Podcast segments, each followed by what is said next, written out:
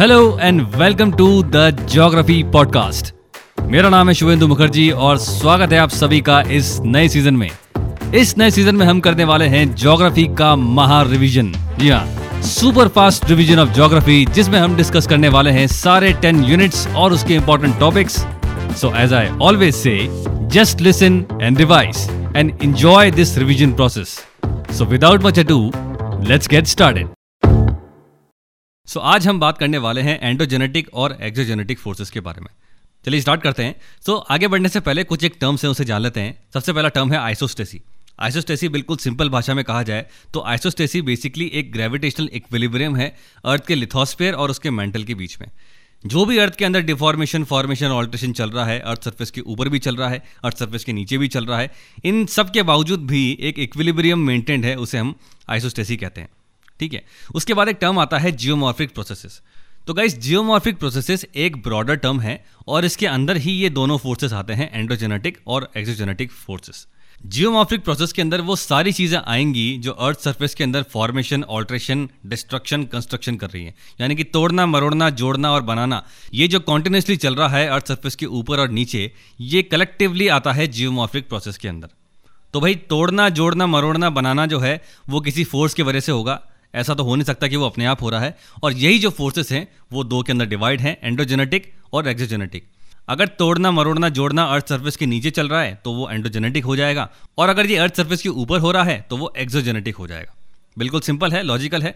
तो एंटोजेनेटिक फोर्सेस वो फोर्सेस जो अर्थ सरफेस के नीचे काम कर रहे हैं, ये एग्रेडेशनल होते हैं, ये हमेशा जोड़ते हैं। अर्थ सरफेस में कुछ नया ऐड करते हैं और एक्जोजेनेटिक फोर्सेस जो होते हैं, वो डिग्रेडेशनल होते हैं, वो डेनोडेशन करते हैं और ये हमेशा डैमेज करते हैं चीज़ों को, जो भी नई चीज़ें बन रही है। और इन दोनों के बीच के बैलेंस को ही हम आइसोस्टेसी कहते हैं। सिंपल सा है, ठीक है? उसके बाद चलते हैं, एक बड़ा फ़ेमस सा फ्लो चार्ट है, जो कई बार मैं अपने कोर्स वीडियोस के अंदर और यूट्यूब वीडियोस के अंदर बता चुका हूँ।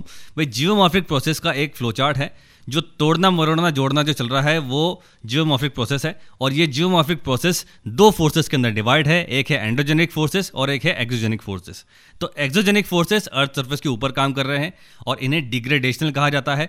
ये डेन्यूडेशन करते हैं, ठीक है? अर्थ सर्फेस को स्ट्रिप ऑफ़ करते हैं डैमेज करते हैं डिस्ट्रॉय करते हैं। लेवलिंग का काम ये करते हैं, ठीक है? तो इसमें क्या आएगा? इसमें आएगा मास वेस्टिंग वेदरिंग तीनों टाइप की वेदरिंग फ़िज़िकल केमिकल बायोलॉजिकल आ जाएगी। इसके बाद इरोजन आ जाएगा इसके अंदर। हर तरह का इरोजन इसके अंदर आएगा। Erosion by glacier ground water winds waves and currents ये सब इसके अंदर आएगा। और डिपोजिशन भी इसके अंदर आएगा। अब दूसरा जो है, जो अर्थ सरफेस में कुछ ऐड कर रहा है, वो अर्थ सरफेस के नीचे काम करता है और उसे हम कहते हैं एंडोजेनिक फोर्सेस तो ये फ्लो चार्ट मैंने बताया, दो में डिवाइड है एक्सोजेनिक और एंडोजेनिक एक्सोजेनिक हमने डिस्कस कर लिया। अब हम बात करते हैं एंडोजेनिक के बारे में। तो एंडोजेनिक फोर्सेस भी फर्दर डिवाइडेड हैं दो फोर्सेस के अंदर। एक है सडन फोर्सेस यानी कि जो एकाएक होते हैं और हमें विजिबल भी होते हैं, वो सडन फोर्सेस के अंदर आ जाएँगे। तो इसका एग्ज़ाम्पल हो जाएगा वॉल्किनोस एंड अर्थक्वेक्स दूसरा है स्लो फोर्सेस स्लो मूवमेंट्स जो बहुत धीरे धीरे होते हैं और उनका इफ़ेक्ट हमें बहुत साल बाद जाके देखने को मिलता है। ठीक है। तो ये स्लो फोर्सेस और सडन फोर्सेस फिर सडन फोर्सेस के अंदर क्या आएगा? आप लॉजिकली सोचो, जो ऐसी कोई चीज़ जिसका ओरिजिन अर्थ सर्फेस के नीचे हो रहा है और उसका इंपैक्ट हमें एकाएक दिखता भी है। तो जैसे इसका एग्ज़ाम्पल बनेगा वॉल्केनोस एंड अर्थक्विक्स और ये जब भी होते हैं, कोई नई चीज़ बनती है। ठीक है, दूसरा है स्लो मूवमेंट्स के अंदर मैंने बता दिया, ये वो फोर्सेस हैं जो अर्थ सर्फेस के नीचे ही काम कर रहे हैं। लेकिन ये इतने स्लो हैं कि ये हमें दिखते नहीं है। इसका इंपैक्ट हमें थाउजेंड्स ऑफ़ ईयर्स के बाद देखने को मिलता है। और ये जो पूरा प्रोसेस है, इसे हम कहते हैं डायस्ट्रोपिज्म बहुत स्लोली स्लोली स्लोली काम कर रहे हैं नीचे और इसका इंपैक्ट हमें सालों बाद जाके देखने को मिल रहा है तो वो डायस्ट्रोपिज्म हो जाएगा। जैसे माउंटेन कभी एक बारी में नहीं बनता। नीचे काम चल रहा होता है स्लोली काम चल रहा होता है और फिर कुछ सालों बाद हमें इसका इंपैक्ट देखने को मिलता है। ठीक है? तो अब हमारे लिए इंपॉर्टेंट है स्लो मूवमेंट्स क्योंकि स्लो मूवमेंट्स फर्दर सब डिवाइडेड हैं दो फोर्सेस के अंदर। अगेन एक है एपिरोजेनेटिक जिसे हम कॉन्टिनेंटल बिल्डिंग कहते हैं, ये वर्टिकली काम करते हैं। दूसरा है ओरोजेनेटिक जिसे हम माउंटेन बिल्डिंग कहते हैं, ये हॉरिजॉन्टली काम करते हैं। तो भैया एपेरोजेनेटिक कॉन्टिनेंटल बिल्डिंग है, या तो वो फोर्सेस जो कॉन्टिनेंट को पूरा ऊपर उठा देंगे या नीचे की तरफ़ कर देंगे तो अपवर्ड डाउनवर्ड हो जाएँगे दोनों। और दूसरा है ओरोजेनेटिक ये फिर फर्दर सब डिवाइड हैं दो अदर फोर्सेस के अंदर। यस ओरिजेनेटिक जो माउंटेन बिल्डिंग है, जो हॉरिजॉन्टली काम करते हैं, ये फर्दर सब डिवाइडेड हैं, दो अलग फोर्सेस के अंदर। एक है टेंशनल फोर्सेस और एक है compressional forces tensional forces tension पैदा करेंगे तो डेफिनेटली ऑपोजिट डायरेक्शन में काम करेंगे। जब ऑपोजिट डायरेक्शन में काम करेंगे तो अर्थ क्रस्ट में फ्रैक्चर्स आएँगे। क्योंकि आप खींच रहे हो ऑपोजिट डायरेक्शन में तो अर्थ क्रस्ट फट जाएगी। इसीलिए क्रस्टल फ्रैक्चर्स और रैप्चर्स ये होते हैं टेंशनल फोर्सेस की वजह से। दूसरा जो है ओरोजेनेटिक का वो है कंप्रेशनल फोर्सेस ये टुवर्ड्स ईच अदर काम करते हैं। जब दोनों फोर्सेस एक ही डायरेक्शन में काम कर रहे हैं टुवर्ड्स ईच अदर काम कर रहे हैं तो अर्थ क्रस्ट के अंदर बेंडिंग आती है। इसलिए फोल्डिंग एक्टिविटी जो होगी, वो हमेशा कंप्रेशनल फोर्सेस से होती है। और जो फोल्डिंग एक्टिविटी होती है, वो हमेशा टेंशनल फोर्सेस की वजह से होती है। तो ये हमने देख लिया एक बेसिक सा इसका फ्लो चार्ट जो हम कई बार पढ़ते हैं। उसके बाद हम सीधे डाइव इन करते हैं एंडोजेनिक फोर्सेस के अंदर और इसके एग्ज़ाम ओरिएंटेड पॉइंट्स देखते हैं। तो सबसे पहली बात एंडोजेनिक फोर्सेस जो हैं, वो हमें पता है कि वो अर्थ सर्फेस के नीचे काम कर रहे हैं। लेकिन इनकी उत्पत्ति कैसे हो रही है? इसके पीछे कौन सा फोर्स रिस्पॉन्सिबल है? तो बड़ा सिंपल सा इसका आंसर है टेक्टोनिक मूवमेंट्स नीचे हो रहे हैं। टेक्टोनिक मूवमेंट्स की वजह से क्या हो रहा है? प्लेट्स जो है, आपस में अदला बदली कर रही हैं। कहीं कंस्ट्रक्टिव प्लेट है, कहीं डिस्ट्रक्टिव प्लेट है, कहीं ट्रांसफॉर्म बाउंड्री है। प्लेट्स के बीच में जो मूवमेंट हो रहा है, उससे रॉक्स के अंदर कॉन्ट्रैक्शन और एक्सपेंशन होता है, जिसकी वजह से एक फोर्स पैदा होता है, जिसे हम एंडोजेनिक फोर्सेस कहते हैं। दूसरा अर्थ सर्फेस के नीचे कहीं जगह पे थर्मल एक्सपेंशन और थर्मल कॉन्ट्रैक्शन हो रहा है, उसकी वजह से भी होता है। कन्वेक्टिव करंट भी नीचे चल रही है। तो ये कलेक्टिवली जो चीज़ें अर्थ के नीचे चल रही हैं, वो रूप देती हैं एंड्रोजेनिक फोर्सेस का। और उससे क्या होता है? स्लो मूवमेंट्स और फास्ट मूवमेंट्स निकलते हैं। स्लो मूवमेंट क्या करेंगे? वो डायस्ट्रोपिज्म करेंगे। फास्ट मूवमेंट क्या करेंगे? वो कैटेस्ट्रॉपिक हो जाएँगे इन नेचर वो कैटेस्ट्रोपिज्म करेंगे। यानी कि एकाएक दिखते हैं और कुछ बना देते हैं। तो अगर मैं कहूँ कि क्या हम एंड्रोजेनिक फोर्सेस को इंटेंसिटी के आधार पर डिवाइड कर सकते हैं तो आंसर होगा यस इंटेंसिटी के आधार पर on the basis of intensity endogenic forces दो में डिवाइड हैं। एक है सडन जो एकाएक हो रहे हैं, बड़े फास्ट हैं। और दूसरा है स्लो मूवमेंट्स जिसको हम कहते हैं डायस्ट्रॉपिक फोर्सेस तो देखते हैं भाई सडन फोर्सेस के अंदर क्या इंपॉर्टेंट पॉइंट्स है हमारे लिए। पहला आपको ध्यान रखना है सडन फोर्सेस तो ये हैं। ये एंड्रोजेनिक हैं, ये कंस्ट्रक्टिव हैं, इसीलिए इनको कंस्ट्रक्टिव फोर्सेस कहा जाएगा। They are always constructive in nature ठीक है? और ये नीचे से काम कर रहे हैं तो वॉल्केनोस एंड अर्थक्वेक इसके अंदर आए गए। अब आप पूछोगे कि, सर, ये वॉल्केनोस एंड अर्थक्वेक से क्या बन रहा है? डेफिनेटली बन रहा है। जब वॉल्केनिक इरप्शन होता है तो नीचे का मैग्मा ऊपर आता है लावा बन के, वो लावा सॉलिडिफाई होता है तो उससे इग्नियस रॉक्स बनती हैं। जब लावा बहुत ज़्यादा आगे किलोमीटर्स तक फ्लो कर रहा है तो उससे फ्लड बेसाल्ट प्रोविंसेस बन जाएँगे। फ्लड बेसाल्ट प्लेटू बन जाएँगे, जैसे डेकन प्लेटू ऑफ़ इंडिया है कोलंबिया प्लेटू ऑफ़ यूएस है। ये इसके एग्ज़ाम्पल हो गए। और अर्थक्विक से क्या बनेगा? जब अर्थक्विक होता है तो भाई डेफिनेटली कई जगह पे फॉल्ट फ्रैक्चर्स आते हैं और कई जगह डिप्रेशन बन जाते हैं, जिससे लेक्स वगैरह बन जाती हैं। उसके बाद डायस्ट्रॉपिक फोर्सेस अब हम देखने वाले हैं डायस्ट्रॉपिक फोर्सेस से जुड़े हुए एग्ज़ाम रिलेटेड पॉइंट्स तो देखो, पहला important point diastrophic forces both vertically और हॉरिजॉन्टली काम करते हैं। कैसे काम करते हैं? वर्टिकली कैसे काम करते हैं? ये एपेरोजेनेटिक के अंदर काम करते हैं। और हॉरिजॉन्टली कैसे काम करते हैं? ओरोजेनेटिक के अंदर काम करते हैं। दूसरा, ये बहुत स्लो होते हैं। ये आपको ध्यान रखना है और इनका इफ़ेक्ट थाउजेंड्स ऑफ़ ईयर्स के बाद देखने को मिलता है। ये भी कंस्ट्रक्टिव है, ये आपको ध्यान रखना है। और ये मीजो रेली फीचर्स बनाते हैं। मीजो रेली फीचर के अंदर क्या आएगा? माउंटेन प्लेट्यू प्लेन्स लेक्स वगैरह सब इसके अंदर आ जाएँगे। फिर दो सब डिवाइडेड हैं वर्टिकली कॉन्टिनेंटल बिल्डिंग एपेरोजेनेटिक और हॉरिजॉन्टली माउंटेन बिल्डिंग ओरोजेनेटिक ये बारह को ध्यान रखनी है। फिर एपेरोजेनेटिक मूवमेंट्स के अंदर कुछ इंपॉर्टेंट देख लेते हैं। भाई एपेरोजेनेटिक को हम कॉन्टिनेंटल बिल्डिंग कहते हैं। Now the most important point ये है कि भाई एपेरोजेनेटिक जो हैं they act along the radius of the earth ये बारह को ध्यान रखनी है। इनको रेडियल मूवमेंट्स भी कहा जाता है। ठीक है? ये वर्टिकल होते हैं और ये पूरे कॉन्टिनेंट को इफ़ेक्ट करते हैं। या तो कॉन्टिनेंट को ऊपर उठा देंगे या नीचे कर देंगे। ये बारह को ध्यान रखनी है। अब एपेरोजेनेटिक अगेन दो टाइप्स में काम करते हैं। एक होता है अपवर्ड मूवमेंट और एक होता है डाउनवर्ड मूवमेंट अपवर्ड मूवमेंट के अंदर भी दो और चीज़ें हैं। अगर फोर्सेस इस तरह से काम कर रहे हैं कि ये पूरे कॉन्टिनेंट को ही ऊपर की तरफ़ उठा रहे हैं तो ये अपलिफ्टमेंट हो जाएगा। और अगर ये पूरे कॉन्टिनेंट को नीचे की तरफ़ लेके जा रहे हैं तो ये सब्सिडेंस हो जाएगा। ये बार आपको ध्यान रखती है। दूसरा है इमरजेंस और सबमर्जेंस इमरजेंस और सबमर्जेंस जहाँ पर भी आता है, वो आपको ध्यान रखना है, वो कोस्ट लाइन से जुड़ा हुआ है। अगर कोस्ट लाइन को कॉन्टिनेंट की जो कोस्ट लाइन होती है, जो पानी से जुड़ी हुई है, जो पानी के पास है, अगर कोस्ट लाइन को ऊपर की तरफ़ उठाया और कॉन्टिनेंट तो वैसा का वैसा ही पड़ा है। सिर्फ़ उसकी कोस्ट लाइन को जो है, ऊपर की तरफ़ उठा दिया गया तो वो हो जाएगा इमरजेंस और अगर कोस्ट लाइन को नीचे की तरफ़ कर दिया गया, इस फोर्सेस के द्वारा तो वो हो जाएगा सबमर्जेंस ये बारह को ध्यान रखनी है। तो एपरेजेनेटिक दो में divided upward movement downward movement upward के अंदर अपलिफ्टमेंट पूरे कॉन्टिनेंट को ऊपर की तरफ़ उठाता है, और सब्सिडेंस पूरे कॉन्टिनेंट को नीचे की तरफ़ लेके जाता है। इमरजेंस कोस्ट लाइन को ऊपर की तरफ़ उठा रहा है और सबमर्जेंस कोस्ट लाइन को नीचे की तरफ़ लेके जा रहा है। ये हो गया एप्रोजेनेटिक ओरोजेनेटिक के अंदर भी देख लेते हैं कि भाई कौन से इंपॉर्टेंट पॉइंट्स हैं। ओरोजेनेटिक को माउंटेन बिल्डिंग फोर्सेस कहा जाता है। Now again most important point epeirogenetic radially act करते हैं ओरोजेनेटिक टेंजेंटली एक्ट करते हैं। ये टेंजेंटियल मूवमेंट्स हैं अर्थ सर्फेस से टेंजेंटली काम करेंगे। ये बारह को ध्यान रखनी है। अब मैंने बताया था कि वे ओरोजेनेटिक भी दो टाइप्स के हो सकते हैं। फर्दर एक होता है टेंशनल फोर्सेस एक होता है compressional forces tensional forces opposite direction में काम करेंगे तो ये क्रिस्टल फ्रैक्चर करेंगे और ये क्रैक्स फ्रैक्चर्स एंड फॉल्ट्स बनाएँगे।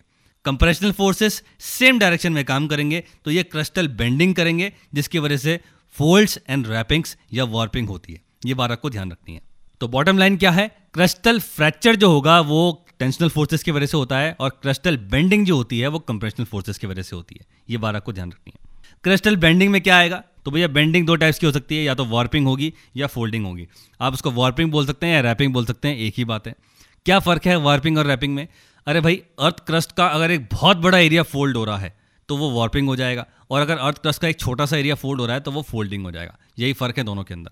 हमारे लिए इंपॉर्टेंट है फोल्डिंग फोल्डिंग से जुड़े हुए इंपॉर्टेंट पॉइंट्स देखते हैं। फोल्ड क्या होते हैं? जब अर्थ क्रस्ट में कंप्रेशनल फोर्स लग रहे हैं तो अर्थ की क्रस्ट क्या होगी? वो बकल होगी, वो स्क्वीज हो जाएगी और स्क्वीजिंग होने की वजह से एक वेवी पैटर्न बन जाएगा और उस वेवी पैटर्न में आप देखोगे कि एक ऊपर वाला उठा हुआ हिस्सा है और एक नीचे वाला गिरा हुआ हिस्सा है। तो उठे हुए हिस्से को हम कहते हैं एंटिक्लाइन जोग्राफी की भाषा में, और नीचे वाले हिस्से को हम कहते हैं सिंक्लाइन अब आपको ध्यान ये रखना है कि ये जो फोल्ड है, इसकी एक स्ट्रक्चर भी होता है। तो स्ट्रक्चर जब हम पढ़ते हैं फोल्ड का तो सबसे पहले हम पढ़ते हैं लिम्प यानी कि हाथ। फोल्ड का जो ये उठावा और जो गिरा हुआ हिस्सा है, जो अप फोल्डेड रॉक बैट्स हैं और जो डाउन फोल्डेड रॉक बैट्स हैं, इसी को ही टेक्निकली हम लिम कहते हैं, यानी कि फोल्ड का एक हाथ हो गया। पूरा एक जो वेव है ना, आप देखो, एक वेव बनाओ पेपर पे, ये जो पूरी एक वेव बन रही है तो आप देखो एक तरीके से हाथ बना हुआ है दोनों तरफ़ से। तो ये लिम कहलाता है। फिर आता है मिडिल लिम भाई मिडिल लिम क्या है? दो फोल्ड के बीच में जो एक कॉमन लिम्ब है, उसे हम कहते हैं मिडिल लिम फिर आता है concept of dip and strike देखो डिप एंड स्ट्राइक ये टेक्निकल टर्म्स हैं। अभी हमने कहा कि भाई, लिम्ब क्या होता है? फोल्ड के हाथों को लिम्ब कहा जाता है। तो अप फोल्डेड रॉक स्टार्टा और डाउन फोल्डेड रॉक स्टार्टा ये हमने देखा। तो अगर आप एक फोल्ड बनाएँगे तो आप देखेंगे कि उस फोल्ड के दोनों तरफ़ उसके हाथ बने हुए हैं। और ये जो हाथ बने हुए हैं, एक फिसल पट्टी तो बना रहे हैं दोनों तरफ़ से, आप देखो। एक फिसल पट्टी जो है। तो ये जो फिसल पट्टी है, ठीक है, ये जो इंक्लिनेशन है रॉक बेड्स का, इसे हम डिप कहते हैं। और डिप को हमेशा हम एक एंगल से मेजर करते हैं। और इस एंगल को हम मेजर करते हैं क्लाइनोमीटर से। और ये जो फिसल पट्टी जहाँ हॉरिजॉन्टल रॉक बेड्स में गिर रही है, वो बन जाता है स्ट्राइक स्ट्राइक की हमेशा होती है डायरेक्शन ठीक है तो अगर मैं बोलूँ कि ये जो फलाना फोल्ड है, ये 60 डिग्री पे डिप है और इसका जो फेस है वो नॉर्थ है. तो नॉर्थ जो हो गया, वो उसका स्ट्राइक हो गया और 60 डिग्री जो हो गया, वो उसका डिप एंगल हो गया. ये बात आपको ध्यान रखनी है. उसके बाद थोड़ा सा और आपको देते हैं exam oriented points anticline on the basis of dip angle तो दो तरह के एंटीक्लाइन होते हैं डिप एंगल के हिसाब से. एक जेंटल एंटीक्लाइन होता है और एक स्टीप एंटीक्लाइन होता है। अगर डिप एंगल जो है, यानी कि ये जो फिसल पट्टी है, उसका एंगल 40 डिग्री से कम है तो वो जेंटल एंटीक्लाइन हो जाएगा। और अगर डिप एंगल 40 से 90 के बीच में यानी कि वर्टिकल तो बिल्कुल 90 डिग्री हो गया, और 90 से 40 के बीच में है तो वो स्टीप एंटीक्लाइन कहलाएगा। ये ऑन द बेसिस ऑफ़ हमने कर लिया डिप एंगल के। फिर आपने एक और एक टर्म पढ़ा होगा एंटीक्लानोरियम और सिंक्लानोरियम एक और एक टर्म है, ये हम कई बार पढ़ते हैं। इसको आप ऐसे मान लो कि एक बड़ा सा फोल्ड है, एक बड़ा सा फोल्ड है, और उसके अंदर छोटे छोटे जो हैं, वो एंटीक्लाइन और सिंक्लाइन बने हुए हैं तो उसको हम एंटीक्लाइनोरियम बोल देते हैं। यानी कि एक बड़े एक्सटेंसिव एंटीक्लाइन के अंदर minute minute several minute anticline और सिंक्लाइन जो होते हैं, उसे हम एंटीक्लाइनोरियम कहते हैं। इसका एक और एक नाम है, ये आपके लिए इंपॉर्टेंट है एंटीक्लाइनोरियम और सिंक्लाइनोरियम को हम कहते हैं फ़ैन फोल्ड क्योंकि एक जैपनीज फ़ैन की तरह दिखते हैं। ये बात आपको ध्यान रखनी है। इसी तरह से सिंक लैनोरियम क्या होगा? जो सिंक लैनोरियम क्या है, वो डाउन फोल्डेड रॉक स्टार्ट है ट्रफ वाला पार्ट है, ठीक है? तो ट्रफ वाले पार्ट के अंदर अगर छोटे छोटे एंटीक्लाइन और सिंक्लाइन है तो उसे हम कहेंगे सिंक्लानोरियम तो ये हमने कर लिया है एंडोजेनेटिक और एक्सोजेनेटिक फोर्सेस के बारे में। नेक्स्ट एपिसोड में हम बात करने वाले हैं types of folds and faults यानी कि क्रिस्टल बेंडिंग और क्रिस्टल फ्रैक्चर को हम डिटेल में पढ़ेंगे। जानेंगे कि भाई फोल्ड्स कितने टाइप्स के होते हैं और फॉल्ट्स कितने टाइप्स के होते हैं। ये बड़ा आपके लिए इंपॉर्टेंट है। तो बने रहिए इस सीरीज़ के साथ। आई होप आपको ये पसंद आ रही होगी। अगर आपको पसंद आ रही है तो प्लीज़ आप थोड़ा सा कॉन्ट्रीब्यूट कीजिए। इसको ज़्यादा से ज़्यादा लोगों तक पहुँचाइए, क्योंकि ये हम एक यूनिक कॉन्टेंट दे रहे हैं। कोर एजुकेशनल कंटेंट को मैं पॉडकास्ट के ज़रिए आप लोगों को दे रहा हूँ फ्री ऑफ़ कॉस्ट तो थोड़ा सा आप सपोर्ट कीजिए, इसको ज़्यादा से ज़्यादा लोगों तक पहुँचाइए। शेयर कीजिए अपने सोशल मीडिया हैंडल्स पर। और हम मिलते हैं नेक्स्ट एपिसोड में। Thank you so much hello guys exam के लास्ट दिनों में हर एक एस्पिरेंट एक रिविजन स्ट्रेस से जूझ रहा होता है।